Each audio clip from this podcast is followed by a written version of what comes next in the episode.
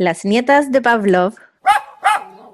Hola a todos, bienvenidos al sexto capítulo de nuestro podcast. Eh, esperemos que lo estén, estén disfrutando nuestros capítulos y queríamos darle las gracias a todos nuestros oyentes. Yo soy Pamina Horlager, veterinaria con el máster en etología aplicada y entrenadora canina certificada por la IABC. Mi dato rosa de hoy es mi perro más longevo, es el Gaspar, que vivió 16 años. Hola, soy Camila Tolchinsky, entrenadora canina profesional y tengo un hotel para perritos y les puedo contar que mi perro más longevo duró casi 17 años, que fue la física. Hola, mi nombre es Carmen Arroyo, soy médico veterinario, soy eh, diplomada en etología y entrenadora animal certificada.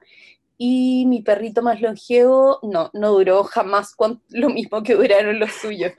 Eh, los más viejitos fueron mamá e hijo, que vivieron 11 y 10 años y se murieron hace súper poquitito. Raúl, yo lo amo, era su fan. La vaina era divertida, pero Raúl era bacán. Era el mejor.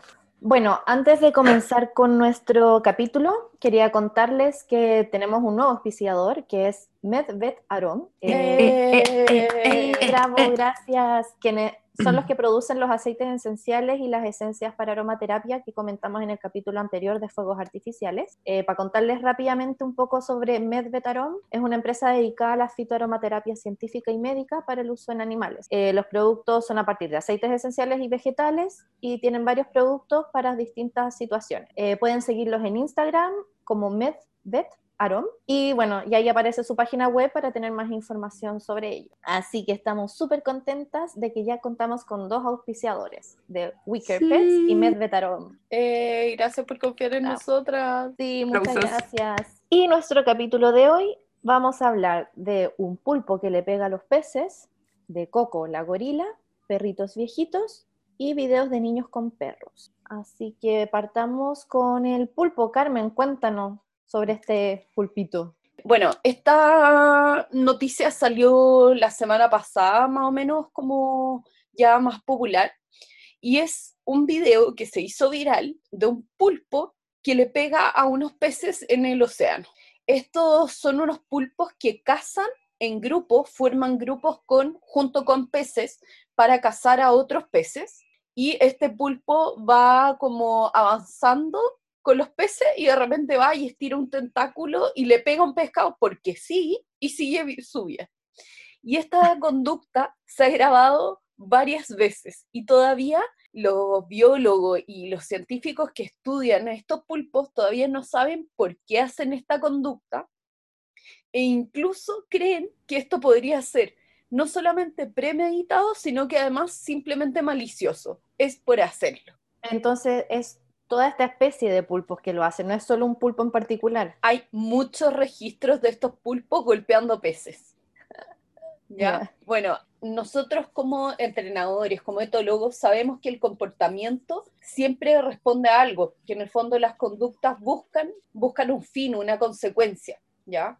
Y que las, en el fondo las conductas que no tienen una consecuencia favorable para el individuo se van eh, extinguiendo, pero esta conducta sigue apareciendo y no, no se ve ningún beneficio aparente que les traiga. Hay algunos científicos que dicen que esto quizás podría ser para demostrarle a sus compañeros de cacería quién es el que la lleva dentro del grupo, pero realmente no se tiene idea. Yo después en el Instagram voy a compartir el video para que lo vean, porque es de verdad son muy graciosos, porque van los pulpos así, o sea, va un pulpo como arrastrándose por el suelo marino y de repente estira así y es como que le pegara un combo al pez simplemente porque sí. Como el matón del colegio. Sí, como el matón del colegio. Como el matón del colegio. De hecho, como una de las preguntas como que se hacían estos científicos era si simplemente los pulpos disfrutaban ser eh, matones. Ay, qué risa. Qué ganas de ver el video, así que sí, súbelo. Entonces, claro, la hipótesis principal en este minuto es efectivamente lo que les decía, que era si estos pulpos, eh, eh, estos golpes que hacen los pulpos a los peces, tienen como objetivo mantenerlos a raya durante la caza y eh, como alejarlos de una presa que ellos quieren o reubicar la posición en el grupo de caza para darles una mejor posición a ellos todavía no se sabe mucho, pero eso, eso es como una noticia un poco como graciosa y quería salirme un poco de estas noticias terroríficas con los fuegos artificiales y los perros que hemos visto en los últimos días. Sí. Igual, aparte, súper interesante y divertido, pues. que anda el pulpo ahí pegándole a los compañeritos de casa, a los pececitos. De puro mala onda. Sí, mala onda. Maligno total. Ya que tenemos esta noticia un poco extraña y chistosa, podemos pasar a la segunda parte, que vendría siendo la gorila Coco. Así que Cami, cuéntanos un poco de ella. Bueno, Coco la gorila yo creo que es la gorila más conocida del mundo. Si alguien en este momento no sabe quién es, te apuesto que al final va a decir, ah, ya sé. Bueno, Coco es diminutivo de Hanabi Ko, que significa hija de los fuegos artificiales en japonés, porque ella nació el 4 de julio de 1971. Bueno, nació en el zoológico de San Francisco. Es una gorila eh, occidental de la planicie. Su especie es gorila, gorila, gorila, porque ahí va su subespecie, pero todos son gorilas el típico gorila de lomo plateado, que es el macho adolescente reproductivo, o sea, ya joven. Eh, ellos nomás tienen el lomo plateado, las hembras no tienen el lomo plateado. Bueno, vivió 46 años, murió el 18 de junio del 2018. Eh, la esperanza de vida de un gorilo es 35 o 40 años en libertad, pero pueden durar hasta los 50 en cautiverio. Ahí decía que variaba ya que no tenían como depredadores, porque tienen los cuidados médicos, pero ella vivió harto. Murió por causas naturales durmiendo. Esa es como información de Coco. Ahora le cuento quién es Coco. Oye, pero bueno, antes de que sigas, qué bonito igual que haya tenido una muerte bonita, descansando y no trágica. Sí, decía que murió así durmiendo y con ninguna enfermedad, sino que causas naturales. Ahora les puedo contar que fue una cachorra que nació en cautiverio, nació en el zoológico, tuvo una enfermedades cuando era chiquitita, entonces fue criada a mano porque después de la enfermedad fue rechazada por su madre. Y una científica, era psicóloga, que se llama Penny Patterson, estaba haciendo su posgrado en la universidad, en, la Universidad de Stanford, y cuando ella tenía un año decidió que quería enseñar el lenguaje de señas para eh, ir con el lenguaje de señas, algunos lo llaman así como que era el sueño de poder hablar con los animales. Entonces ella al año de vida tomó a esta gorila en el 1972 y le empezó a enseñar el lenguaje de señas. Dicen que en menos de un año ella ya dominaba más de 100 palabras el lenguaje de señas, que en verdad fue como muy rápido enseñarle. Cuático. A lo largo de su vida tenía mil palabras del lenguaje de señas y decía que entendía dos mil palabras en inglés. Entonces aquí hay como todo un debate de si entendía, entre usar y entender el lenguaje de señas, de que si ella simplemente lo estaba utilizando o si bien estaba entendiendo lo que estaba haciendo. Hay científicos que decían que solamente lo hacían porque después tenía un refuerzo, hay otros que dicen que todo lo que ella eh, decía en lenguaje de señas estaba en relación a sus emociones que estaba demostrando. Entonces ahí decían que sí lo estaba comprendiendo. Eh, bueno, hay científicos que decían que esto era como más farándula que científico, que salía más en la prensa popular que en revistas científicas. Hay como todo un debate científico. Em, algunos hasta dicen que era un fraude. Oye, y mientras le estaban enseñando el lenguaje de señas, ¿ella siempre estuvo en el zoológico? Estuvo en el zoológico, estuvo en la universidad y también estuvo a cargo de la científica, de la psicóloga. Ya. Eh, pero estaba después en otro sitio que incluso le trataron de incorporar dos machos porque querían que ella tuviera cría para enseñarle, que fueron otros machos que también estaban enseñándole el lenguaje de señas, pero no llegaron a aprender tanto como ella. Uno fue, ya que lo mencionas, me voy a adelantar. Eh, Siempre. Sí. Mira, hay uno que fue, no sé cómo se dice, porque es N. Dume, que hicieron que ella lo seleccionara por videocitas. Como que le empezaron a mostrar varios videos de gorila y ella lo seleccionó a él. Incluso hay una entrevista donde Penny, la psicóloga, empieza a decir de que quiere que él tenga cría y no sé qué, y Coco por detrás empieza a hacer gestos que decía retrete y decía malo, y ponía puras caras así como de, no, cachorros, no. y que todo el rato atrás ella estaba diciendo retrete. y solamente llegaron a ser amigos.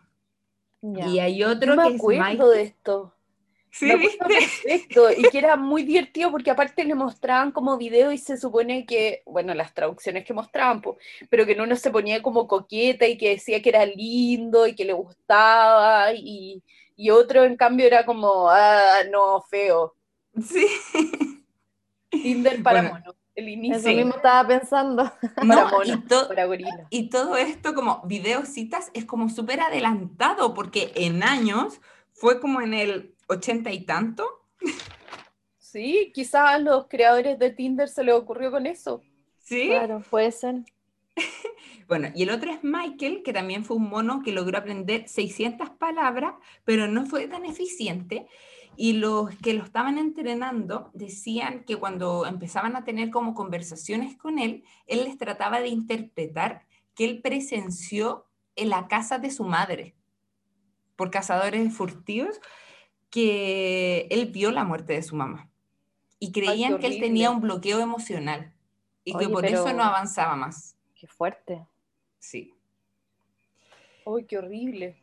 Y él también vivió con Coco, pero tampoco hubo caso ahí de relación. Decían que él lo veía como un hermano.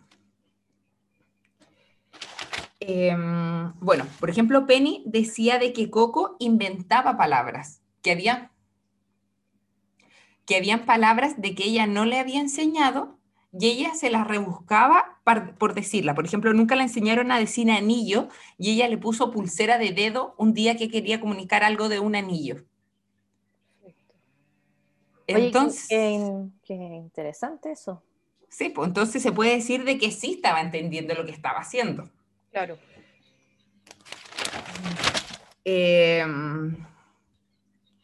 bueno, Michael, el monito anterior, el monito, el gorila anterior murió en el 2000, también, sí, no trágicamente. Eh, hay un libro, ¿No trágicamente o trágicamente? no trágicamente, Eh, hay un libro de Coco que se llama Los gatos de Coco, porque para un cumpleaños le preguntaron a Coco qué quería y ella decidió que quería un gatito. Y durante el largo de su vida cuidó varios gatitos, pero hubo uno que fue el más importante, que fue mm, Bola de Nieve, y a él lo cuidó y lamentablemente al gatito lo atropellaron. Qué pena.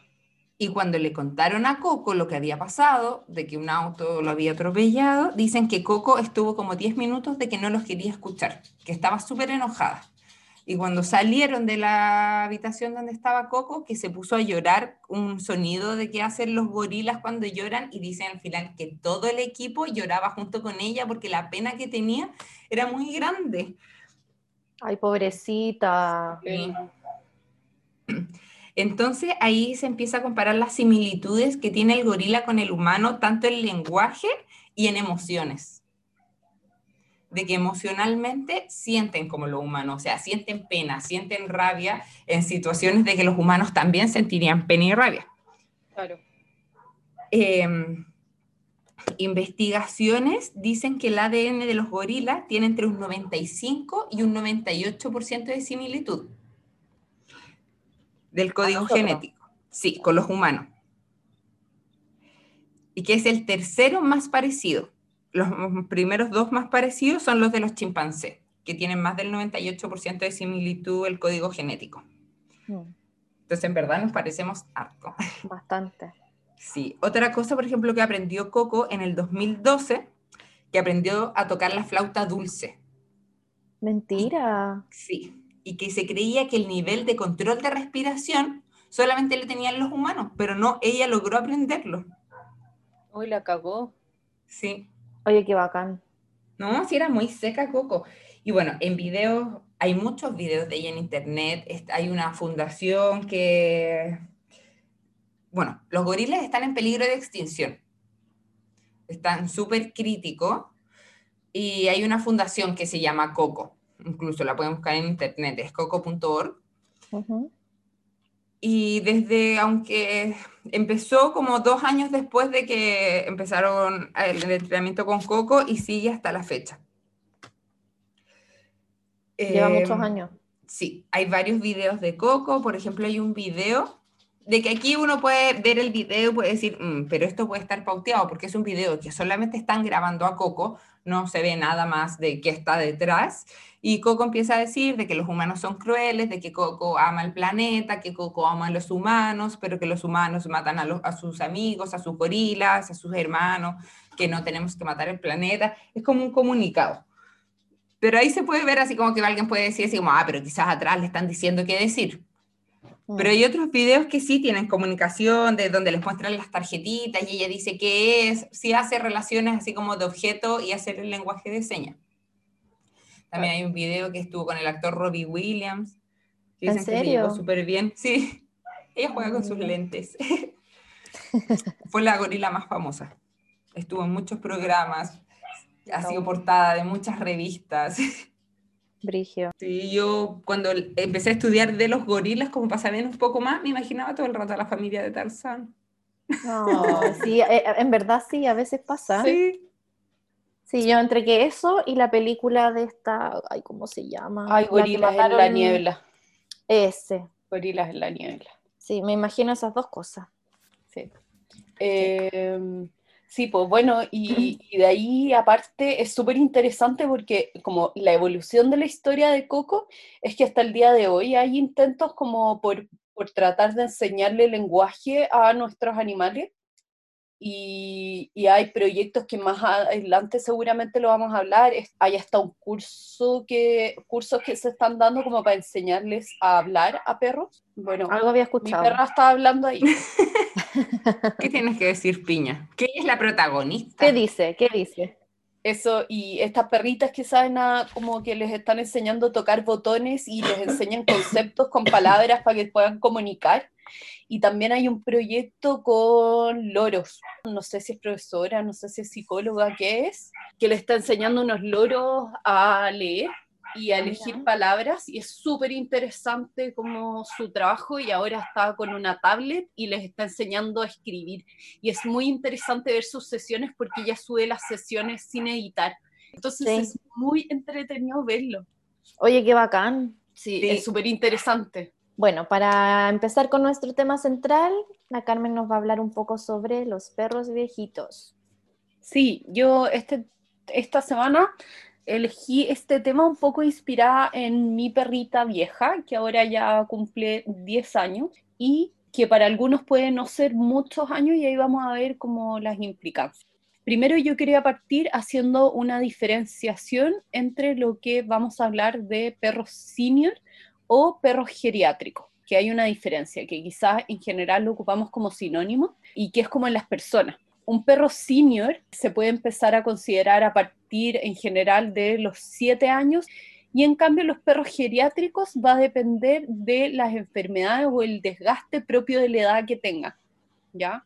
Yo podría tener un perro senior de 14, 13, 14 años sin que sea considerado un paciente geriátrico si está sano, no ha perdido su sentido, eh, está en buena condición corporal, no ha tenido pérdida de, musculatura, no ha tenido eh, problemas como cognitivos, podría ser solo senior. Y en cambio podría tener un perrito de 7 años que sea senior, pero además geriátrico, que ya tenga achaques de la vejez. Igual edades a las que consideramos que nuestros perros son viejos van cambiando y es importante tenerlo en cuenta por la esperanza de vida que tienen nuestros perros. Entonces, en perritos pequeños de menos de 9 kilos, a partir de los entre 9 y 13 años ya se consideran perros viejitos o pacientes senior. En perros medianos de 10 a 20 kilos entre los 9 y 11 años, en perros grandes entre los 7 y 10 años y en perros gigantes a partir incluso de los 6 años podrían ser considerados pacientes senior. También hay personas que consideran que la etapa geriátrica consiste entre el último 20 a 10% de la edad que va a tener, que va a vivir nuestro perro. Ahora, es importante que tengamos claro que esta es una etapa normal, no es enfermedad, y, este envejecimiento es la acumulación normal de cambios corporales eh, progresivos a través de los años, ¿ya? Esto podría terminar resultando en ciertas enfermedades por el desgaste normal y la oxidación natural que vive nuestro cuerpo, nuestras células, nuestros órganos, pero también podrían llegar relativamente bien a la vida y eso, o sea, a la vejez. Y eso va a depender eh, del estilo de vida que tuvieron, de las enfermedades que sufrieron, de la genética, de los cuidados, de la alimentación, de la suplementación, etc. Yo sé que eh, en, una, en el fondo, en este podcast no puedo abarcar todo lo que me gustaría hablar de los perritos viejos, que es una etapa que me interesa muchísimo para darles una buena calidad de vida. Yo siempre he dicho que me gustan los perros viejos y idealmente les recomiendo a la gente que busque perritos de repente no centrarse en un cachorro, sino que buscar perros viejos y darle una oportunidad a sus últimos años. Eh, pero voy a tratar de como ser un poco más concisa y dar algunos consejos que puedan hacer para los que ya tienen perros viejitos. Sí, Es que los perros viejos son lo mejor, en verdad. Yo con el Gaspar ya ahí brotó todo mi amor hacia los mm. abuelos. Mm, sí, son bacanes. Sí. Son bacanes porque son más tranquilos, de repente, eh, bueno, puedo partir hablando por eso hay gente que le asustó adoptar un perro viejito por varias consideraciones. Uno, que va a ser más caro que tener un cachorro por todos los problemas médicos que van a tener, y yo creo que ahí también es un mito porque hay gastos asociados a ambos. ¿Ya? Mm. Por ejemplo, en un cachorro vamos a tener que esterilizarlo, vamos a tener que gastar en clases de cachorro, en socialización, las vacunas, en vacunas, en objetos que van a destruir durante su etapa de cambio de diente, exámenes durante su vida, son mucho más propensos a accidentes por lo locos que son. ¿Ya? Y nuestro perro viejito, si lo mantenemos bien, quizás sí va a necesitar controles médicos cada seis meses, cada un año, pero puede ser relativamente un gasto parecido. Yo creo que ahí tienen dificultades similares. Pero mucha gente cree que quiere un perro inteligente, un perro chico para que se adapte a su vida y los cachorros no siempre son los más fáciles de que se adapten a la vida de nosotros, porque tienen necesidades mucho más claras y muchas veces muy incompatibles con las nuestras propias. Sí, para gente que tiene menos tiempo. Totalmente, o sea, un perrito, no sé, yo veo a la Lulu cuando yo tenía en adopción a la Lulu, mi sueño era que la Lulu se encontrara una casa como de una viejita que hubiera tenido Bull en su vida y ya no tuviera como la capacidad física para criar un cachorro de Bull Terrier, pero quisiera, le gustara la raza, como durmiendo en una cama cómoda, al solcito todo el día y saliendo a pasear dos veces al día a hacer pipí y caca. Sería su vida soñada. Es que sí, pues, al final, a mí me pasa que me encantan los cachorros, los amo, porque son tan chiquititos y apretables y todo, pero pienso en todo lo que conlleva criar un cachorro y ahí ya se me quitan todas las ganas de tener uno. A mí también. Sí. Enseñar el tema del pipí. No, no estoy para eso en este momento. Y la socialización y que no sé qué, y que no sé cuánto. Si al final es criar, ¿para qué? Que me lo entreguen más o menos criado ya, por favor. Hay otra de las cosas que a la gente le asusto de adoptar un perrito viejo, eh, que es, y esto no se trata, este capítulo no es solo para promover la adopción de perritos viejos, pero me gusta hacer un abogar por ese tema y que a la gente le asusto encariñarse con un animal que probablemente no va a vivir tanto tiempo.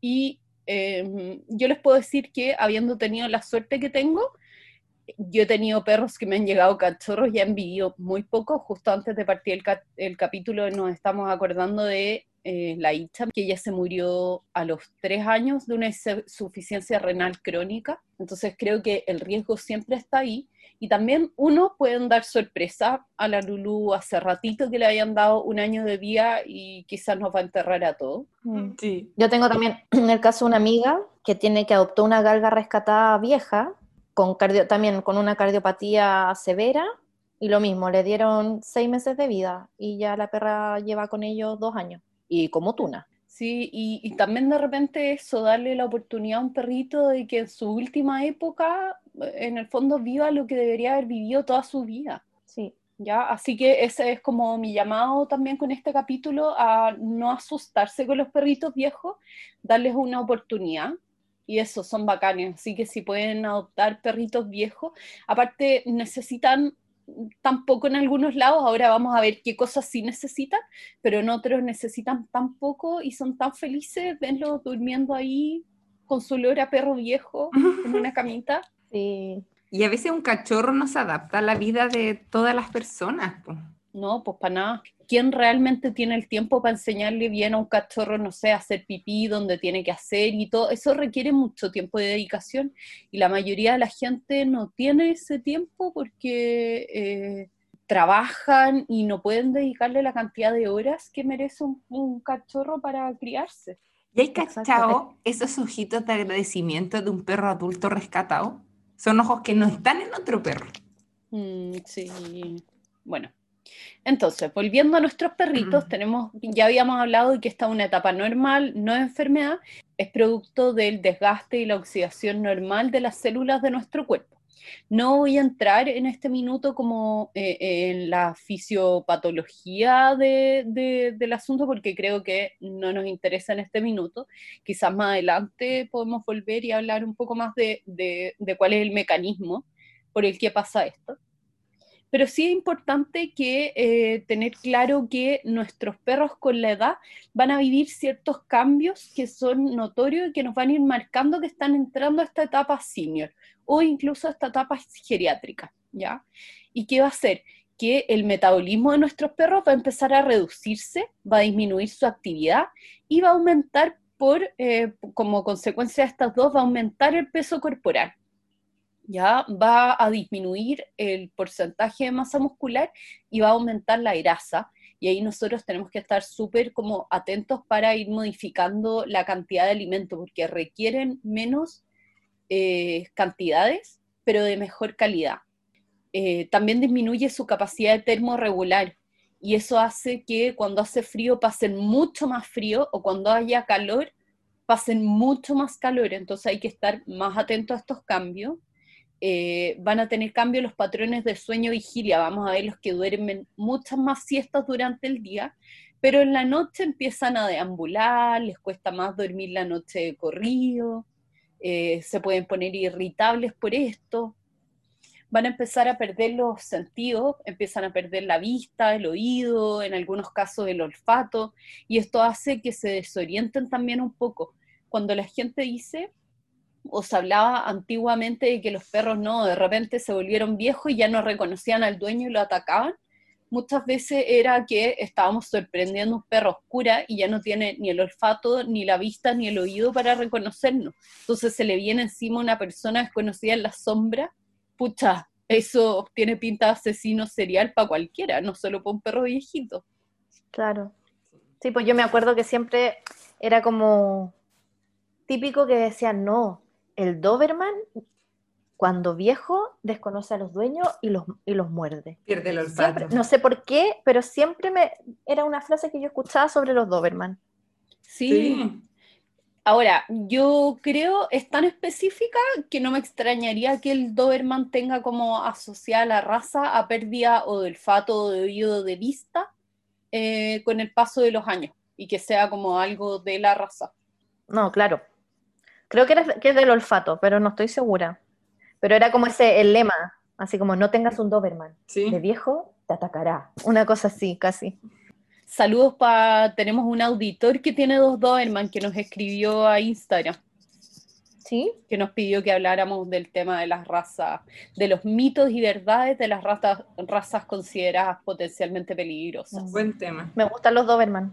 Son preciosos, preciosos. Bueno, también a nuestro auspiciador tiene, uno de nuestros auspiciadores, Wicker Pets, tiene un Doberman precioso. Sí, pato. pato, ¿verdad? Sí. Sí. sí. Ya, bueno. Y otros cambios que tenemos son las alteraciones dentales. Nuestros perros empiezan a acumular más sarros, tienen eh, eh, periodontitis, empiezan a perder piezas dentales y con eso vienen cambios, o sea, cuidados que tenemos que tener con la alimentación, con el cuidado dental, llevarlo a dentistas para que quizás tenga que sacarles piezas o hacerles de estar trajes cada menos tiempo. También hay otro proceso súper normal que viven los perros y es que la parte del cerebro que le manda las señales al perro de sed, de necesitas tomar agua, empieza a fallar y por eso nuestro perro empieza a dejar de tomar agua y se empieza a deshidratar más. Y no es que necesite más agua o que pierda líquidos con más facilidad, sino que empieza a tomar agua porque le da menos sed. y es importante tenerlo en cuenta porque puede ser que, y lo vamos a hablar más adelante, que es, un, eh, como es una señal de que nuestro perro ya no tiene tan buena calidad de vida cuando requiere hidratación externa, por ejemplo. Ya no solo que lo obliguemos a tomar agua, sino que quizás le pasemos fluidos, ¿ya? También en los perros geriátricos vamos a tener eh, varias enfermedades que empiezan a aparecer con la edad, que entre ellas está la diabetes mellitus, las enfermedades prostáticas, enfermedades al corazón, enfermedades degenerativas, articulares, eh, musculares, cataratas, cáncer, enfermedades dentales que ya habíamos hablado, eh, problemas renales, por este, en el fondo, esta vejez celular de todo su cuerpo. ¿ya? Que van conduciendo en el fondo todos estos cambios hasta llevarlo a su muerte. Y que tenemos que estar súper atentos para agarrar estos signos al principio. Bueno, también vamos a hablar y vamos a hablar un poquitito al final del síndrome de disfunción cognitiva, que vendría siendo como el tema que más nos concierne a los que estamos preocupados de la conducta de nuestros perros, y que es cuando nuestro perrito empieza ya a tener problemas de vejez, pero ya de, eh, problemas cognitivos. Sería como una demencia senil. Justamente, justamente eh, es como el equivalente a la demencia senil en nuestros perritos.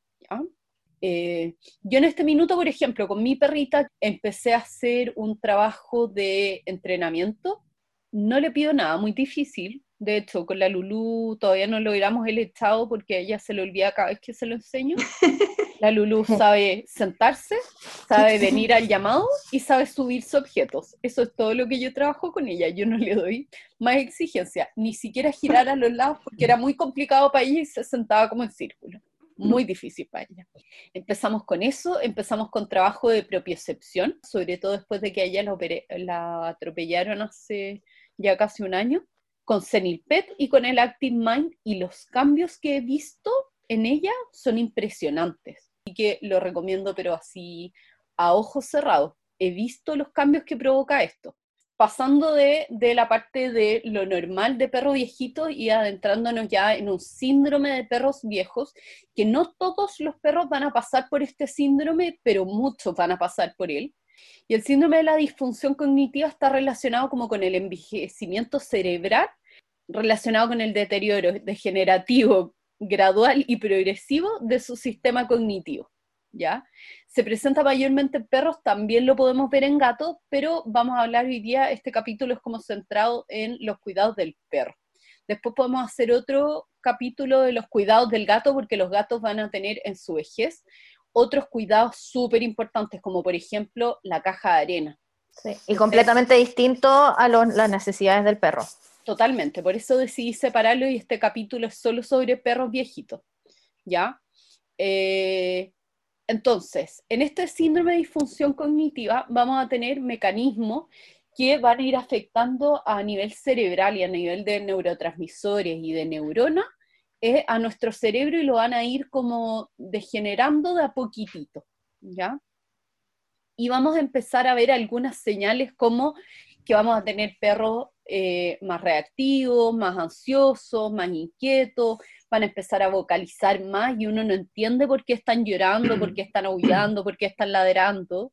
Les va a costar mucho, mucho más las cosas nuevas, empiezan a volverse neofóbicos, que es eso, les cuesta como interactuar con situaciones nuevas, los cambios de casa, los cambios de ruta, van a empezar a tener cambios en el apetito, los vamos a ver perdidos en, horas del día, e incluso podemos empezar a ver que empiezan a hacerse pipí o caca en lugares donde nunca se hacían. Quizás vivíamos en un departamento de nuestro perro, jamás había hecho pipí adentro de la casa y empiezan a aparecer pipís medio sospechosos en la mitad. Todo esto pueden ser signos de un síndrome de disfunción cognitiva. Bueno, para evaluar el síndrome de disfunción cognitivo existen varias tablas que se hacen. Yo encontré esta que está un poco más actualizada, el DISHA, que es esta sigla eh, según la cual se evalúa el síndrome de disfunción cognitiva, y es una escala de evaluación cognitiva canina. Seis variables forman esta sigla, DISHA, D-I-S-H-A-A, y cada una de estas seis variables va a tener varios puntos dentro que se van a tener que, eh, se les va a asignar un puntaje del 0 al 3, siendo 0 nunca, 1 una vez al mes, 2 una vez a la semana y 3 casi todos los días.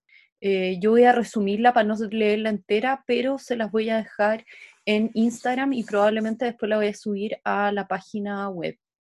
Y cada categoría va a tener también, en el fondo se van a ir juntando este puntaje, nos van a dar un puntaje total y eso nos va a decir el grado de disfunción cognitiva con el que está nuestro perrito. La única categoría que el puntaje se multiplica por dos es la primera. Y las categorías son, la D es por desorientación, la I es por interacción social alterada, la S son los ciclos de sueño-vigilia, la H es por la alteración del aprendizaje y aquí es más que nada enfocado a eh, las conductas de baño, de, hogar, de dónde hace pipí, dónde hace caca. La primera A es el nivel de actividad y la última A es el nivel de ansiedad. Pueden encontrar otras variantes de esta tabla, pero esta fue actualizada en torno a un paper que se publicó el 2017. Ya esta es una tabla que encontré que fue hecha para Purina, pero está súper buena. Entonces, en el punto de la desorientación, eh, evalúa temas como si se queda mirando puntos fijos, si no recuerda el camino de vuelta a casa, se queda atascado en objetos que jamás habría quedado atascado, no sé, corrimos una silla y ya no sabe cómo rodear la silla.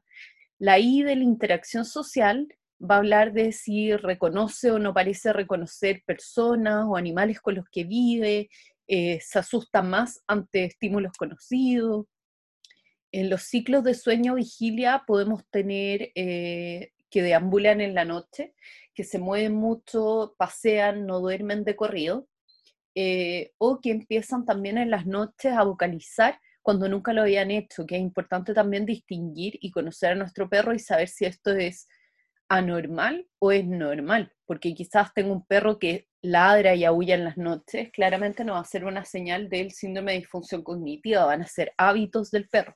Pero quizá, no sé, en mi caso, la Lulu que duerme la noche corrido, si empezara a aullar en la noche, claramente sería que algo está pasando.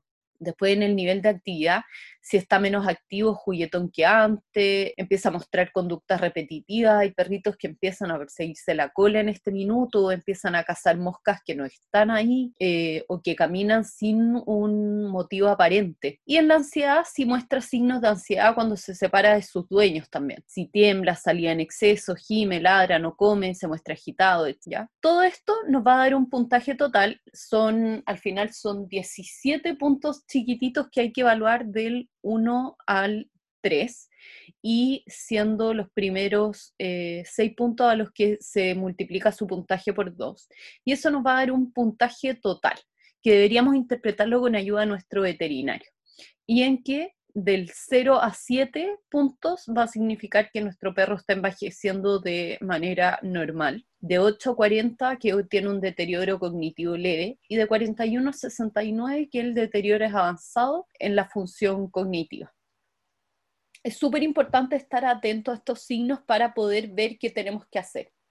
Bueno, y habiendo hablado o, o visto todos estos temas, Em, también puede llegar un minuto en el que quizás tengamos que tomar una decisión difícil, que es como eh, tomar la decisión de decirle adiós a nuestro perrito, ayudarlo a partir, pero eso nos gustaría dejarlo como guardado para un capítulo más extenso solo el tema, porque es una decisión súper difícil. Pero en este me gustaría cerrar el capítulo con algunos consejos más prácticos. ¿Ya? Eh, entonces, como, como cierre de nuestro perrito, además de disfrutarlo en sus últimos años, regalonearlo, entregarles todo el amor a estos perros eh, ya más lentos, más fétidos, que el olor, aunque no lo crean, también es eh, fisiológico. Empiezan a, la piel se empieza a poner más gruesa y más cebosa, más cebosa y por eso tiene ese olor característico a perro viejo, que yo creo que todos los tufito. Bueno, eso por los problemas dentales. Pero es bacán eh, el olor a abuelo. Oye, el Gaspar era tan hediondo. Tan hediondo. Eh, entonces, ¿qué consejo les puedo dar? 10 puntos a tener en cuenta con su perro viejito, que no son 10, yo creo que son hartos más, pero puede tomar nota.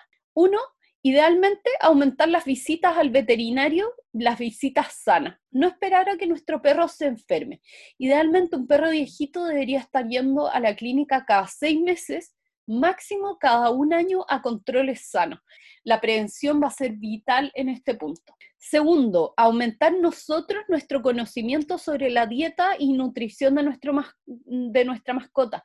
Como empiezan a perder el olfato, eh, la capacidad de saborear, de repente empieza a disminuir su gusto por la comida, empiezan a perder peso por ese lado, o al revés, con esta baja del metabolismo empiezan a engordar y la obesidad también nos va a traer problemas, necesitamos saber bien qué es una buena dieta para un perro viejito y eso va a depender también de cada perro, porque no es lo mismo tratar un perro geriátrico con una insuficiencia renal crónica avanzada que un perro con sus riñones totalmente sanos, pero con un corazón con problemas. Y eso tenemos que hacernos nosotros, los expertos en nuestro perro y en sus necesidades paseos más cortos, acordarnos que ya tienen problemas de movilidad, de articulaciones y además son menos tolerantes a las temperaturas eh, y, tienen peor estado físico, entonces paseos más cortos, quizá aumentar la cantidad, pero mucho más corto. Eh, tener cuidado con cosas que ya no van a poder hacer. Si nuestro perro, por ejemplo, dormía en el sofá y ahora le cuesta subirse, ver si podemos cambiar ese sofá por una camita cómoda, más baja, o ponerle ramplas o escaleritas para que se pueda subir a esos lugares, porque eso también genera un poco de frustración, esto de que ya no puede hacer su vida normal, ¿ya? Seguir estimulando mentalmente a nuestros perros con entrenamiento, con enriquecimiento ambiental, eh, juegos de olfato, texturas, eh, ponerle algunos desafíos súper básicos. Tampoco tenemos que irnos al chancho y tratar de enseñarle a hablar como lo que habíamos hablado antes con el, con el personaje famoso, no le vamos a tratar de enseñar eh, lenguaje de señas a nuestro perro cuando tiene 13 o 14 años, pero sí quizás la comida no entregársela en el plato, sino que esparcírsela en una toalla o en una manta olfativa, eh, cambiar de espacio, ¿ya? Eh, tener cuidado con las temperaturas en invierno nuestro perrito quizás ahora, aunque nunca lo haya necesitado, ahora sí va a necesitar un chalequito, una capa, eh, y en invierno y en verano tener más cuidado con que tenga sombra, que tenga agua fresca, que tenga un lugar refrescante para pasar las horas de calor. También dejarles muchas superficies antideslizantes. Los problemas de movilidad en nuestro perro también le pueden generar no solo molestias al desplazarse, sino que inseguridad si, por ejemplo, tenemos piso flotante o baldosas y se resfala, entonces poner alfombras, poner pisos de baño, eh, goma eva, lo que sea, para irlo ayudando en este desplazamiento. Y bueno, también todos los suplementos que se pueden utilizar. En comidas tenemos comida como Proplan eh, Active Mind, tiene un diseño la croqueta para eh, ayudar a los dientes en nuestros perros más viejitos para eh, limpiar un poco el sarro y además tiene eh, toda esta suplementación, creo que tiene, Pami, ¿tú te acordáis? Creo que tiene aceite de coco. Sí, tiene aceite de coco. Sí, tiene aceite de coco también para lo mismo, para disminuir los efectos de esto de generación como cognitiva a nivel de neuronas y de neurotransmisores y quizás puedan salir otras marcas con, como pensaba en nuestros perros viejitos, así que súper bien que estén suplementados por ese lado. También tenemos el suplemento de Medforsan para perros viejitos o el Senilpet, que es de Drag Pharma, que es un excelente suplemento. Tiene vitamina B, vitamina E, eh, ginkgo biloba y otros componentes que lo hacen eh, súper bueno como antioxidante, como eh, estimulante de la, de, la, como de la función cognitiva, apoya en el fondo la síntesis de algunos neurotransmisores para disminuir los efectos de estas pérdidas cognitivas. Súper bueno, súper recomendado, y que ahora viene en formato para eh, perros más de pequeño tamaño y perros grandes, que antes no existía ese formato y había que dar muchos comprimidos a los perros grandes. Eh, y también hay elementos que les pueden hacer bien y ahí tenemos que empezar a, averiguar en cantidad y todo. El aceite de coco es un buen suplemento para nuestros perros y los arándanos como antioxidante natural, ¿ya? Esos serían como mis consejos principales. Quizá algo se me esté quedando fuera, afuera del tintero, pero eso es como lo principal. Bacán, súper, sí. Bien completo. Y para terminar, vamos a nuestro último tema de... Aguafiestas arruinan el meme. Buena suerte evitando a los aguafiestas. Y era que yo quería ah, hablar un poco sobre videos que están constantemente saliendo en internet sobre niños y perros u otros animales. En general, la mayoría de los videos son de niños muy pequeños. Yo diría que máximo hasta unos 3, 4 años, en el que los niños se ven, los papás graban porque lo ven tierno de que el niño se sube arriba del perro, que lo abrazan, que empiezan a molestarlo, tocarle las orejas. Y si bien algunos de estos videos terminan bien y pareciera ser un video tierno, hay muchos en los que también aparecen problemas como mordidas de los perros a los niños o arañazos de parte de los gatos. Entonces es más que nada como para dejarlo como un tema abierto, tal vez para un próximo capítulo, de que niños y mascotas siempre tienen que estar vigiladas. Tenemos que saber mucho sobre el lenguaje corporal de los animales y de intentar evitar situaciones que podrían terminar en un accidente, porque los niños pequeños, partiendo, ellos no saben cómo tienen que interactuar con los perros ni con otros animales, y dada nuestra, nuestro ser de humanos, es que nosotros agarramos todos, intentamos abrazar, etcétera, y los perros y los otros animales no se comunican así. Entonces, en muchos de estos videos podemos ver la incomodidad de los perros, hay algunos que tienen más tolerancia que otros, pero puede ser que en un futuro no muy lejano esta tolerancia se acorte y termine en un accidente. Entonces, más que nada eso, súper cortito, pero era de tener cuidado de que si vemos este tipo de videos, no intentar replicarlos en casa es mejor. Si queremos ver esta interacción, dejar el teléfono de lado para poder interactuar o intervenir lo antes posible, si es que se está saliendo de las manos. Totalmente de acuerdo. Sí, no sé si tienen algo más que agregar a esto. Es que insistimos en cosas que ya hemos dicho antes, de que tenemos que aprender a leer el lenguaje corporal de nuestros perros. Es súper importante eso. No siempre el perro te va a demostrar con gruñidos de que no le está, que le está molestando algunas cosas. Hay perros que tienen inhibido el gruñido porque ya lo han retado muchas veces por gruñir y va a ir al tarascón directo. O, la típica que hay mucha gente que como que ve al perro moviendo la cola, pero si le gusta, mira, está feliz y es o de incomodidad o de frentón en un movimiento como ya más excitado y como de preagresión. El jadeo. O el que cuando se relamen los labios o el intentar el alejarse, como que uno ve que el perro está, no sé, sentado, el niño abrazándolo y el perro cada vez está como tirando más hacia el otro lado, como onda en plan, porfa, sáquenmelo de encima. Es que no quiero hacerle nada. Lo postezo. Yo creo que lo conté acá en el podcast de una señora que, y según ella, no tenía problemas con el baño, pero yo creía que iba a tener problemas porque era muy intolerante a la manipulación. Y me dice, no, si el, el baño en cambio se relaja tanto que bosteza todo el tiempo.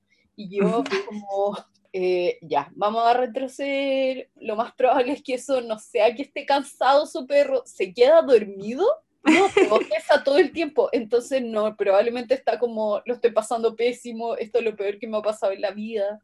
Sí. Claro, sí, es súper importante eso.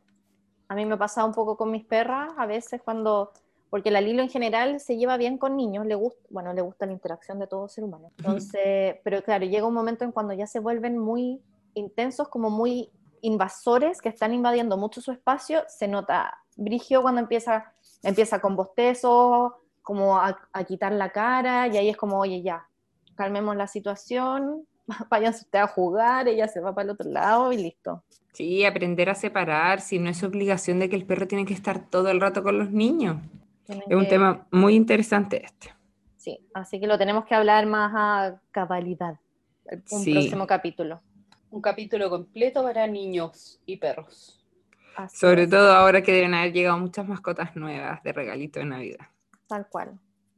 Así que bueno, eso era mi, mi super aguafiestas de meme. destruyendo para variar un par de videos que se ven tan adorables, pero en verdad no lo son. Sí. Y nada, más que nada para generar conciencia. Para evitar un accidente. Exacto, porque ocurren más de lo que querríamos. Y eso, y pues con esto empiezo a cerrar. Quiero agradecer de nuevo a nuestros auspiciadores, Wicker Pets y Medvetarom. Y gracias a los oyentes por escucharnos hasta el final y nos vemos en un próximo capítulo. Sí, manden todo su feedback. Así que esto, feliz año, nos vemos el próximo año. Nos vemos el próximo año. Las nietas de Pavlov